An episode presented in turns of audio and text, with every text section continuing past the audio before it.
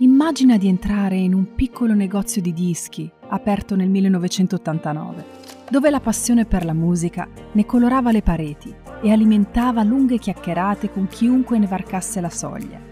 Era come una grande rimpatriata tra vecchi amici che ricordavano i tempi passati, davanti alla solita birra e ascoltando dell'ottimo rock.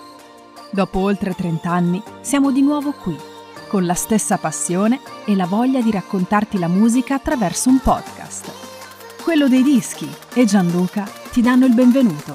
Questo è Doc Valerie. Rock on!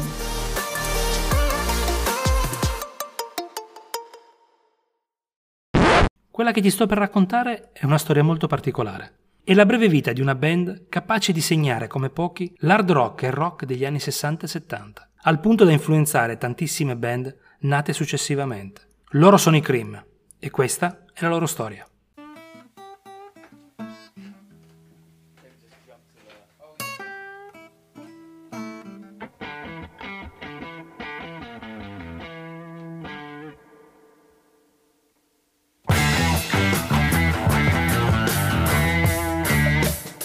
I Cream sono stati il primo gruppo di grande successo a sfruttare il formato del Power Trio, gettarono praticamente le basi del blues rock e l'hard rock di fine anni 60 e primi anni 70.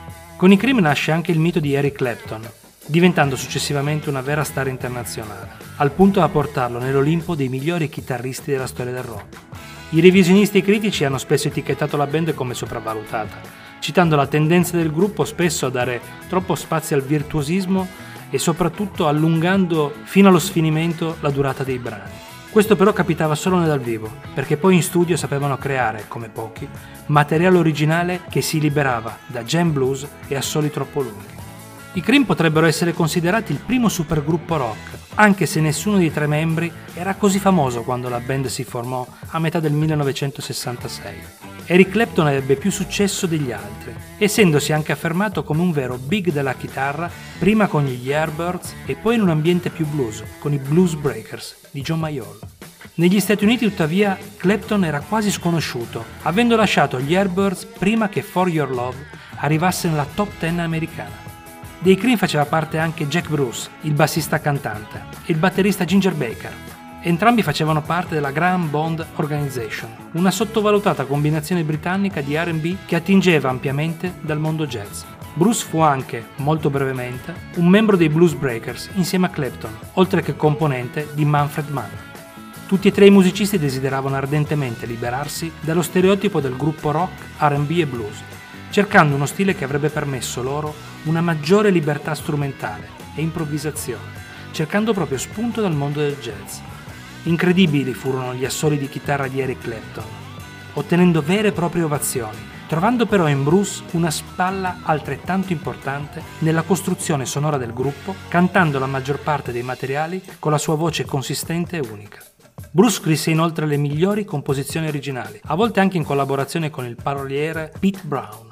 I Cream all'inizio furono focalizzati soprattutto sul blues tradizionale, con suoni più elettrici e amplificati, come è evidente nel loro primo album, Fresh Cream. Raggiunse la top 10 britannica all'inizio del 1967, costruendo un pop psichedelico corroboante, a volte seducente, includendo molte melodie memorabili e armonie efficaci, insieme a riff indimenticabili. Strange Brew, Dance the Night Away, Tales of Brave Ulysses sono tra i loro migliori brani, riuscendo anche a lanciare la band nella top 5 delle classifiche statunitensi. Dall'album venne estratto il loro primo grande singolo statunitense, Sunshine of Your Love, basato su uno dei riff di hard rock più famosi degli anni 60. Con il doppio album Wheels of Fire, nel 68 scalarono le classifiche americane al fianco di Beatles ed Hendrix, affermandosi come uno dei più grandi gruppi rock del momento. Le performance live alimentavano la loro reputazione e le critiche più feroci, proprio a causa dell'allungamento delle canzoni, a volte oltre 10 minuti. Ma ci fu un però, perché alla fine del 1968 i Cream decisero di sciogliersi, in un momento in cui apparentemente all'epoca erano all'apice del successo. Fu uno shock. La breve durata di vita dei Cream, tuttavia, fu col seno di poi non sorprendente, dato i notevoli talenti che facevano parte del gruppo le ambizioni e l'ego di ciascuno di loro. Clapton in particolare era stanco della situazione e mostrava sempre più la voglia di esplorare direzioni musicali molto più leggere. Dopo un tour d'addio negli States, la band si sciolse nel novembre del 1968. Ma c'è una curiosità, nel 69 i Cream divennero ancora più grandi. Pur essendosi sciolti, venne pubblicato un album postumo, Goodbye, come saluto ai fan, con materiale sia da studio che live producendo il singolo Beige, scritto a quattro mani da Eric Clapton e George Harrison, e rimanendo uno dei brani più amati dei Cream. Clapton e Baker sarebbero riapparsi nel 69 con la metà di un altro gruppo di breve durata, i Blind Fate, ma questa è un'altra storia.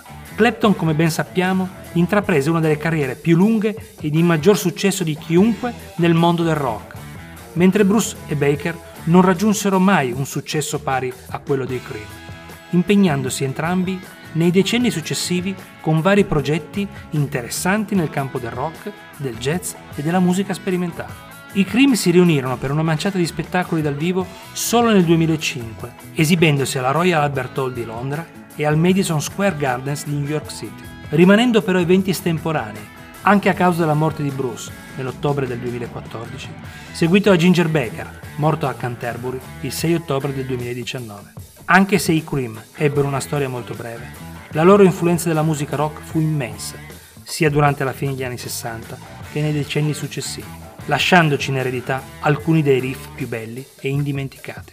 Questi erano i Cream.